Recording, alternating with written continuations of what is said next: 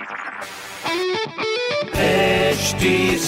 Cast आप सुन रहे हैं एच डी स्मार्ट कास्ट और ये है लाइव हिंदुस्तान प्रोडक्शन हाय, नमस्कार, मैं हूँ आरजे वैभव और आप सुन रहे हैं लखनऊ स्मार्ट न्यूज़ जी हाँ, मैं इस पूरे हफ़्ते आपको आपके शहर लखनऊ की खबरें देने वाला हूँ।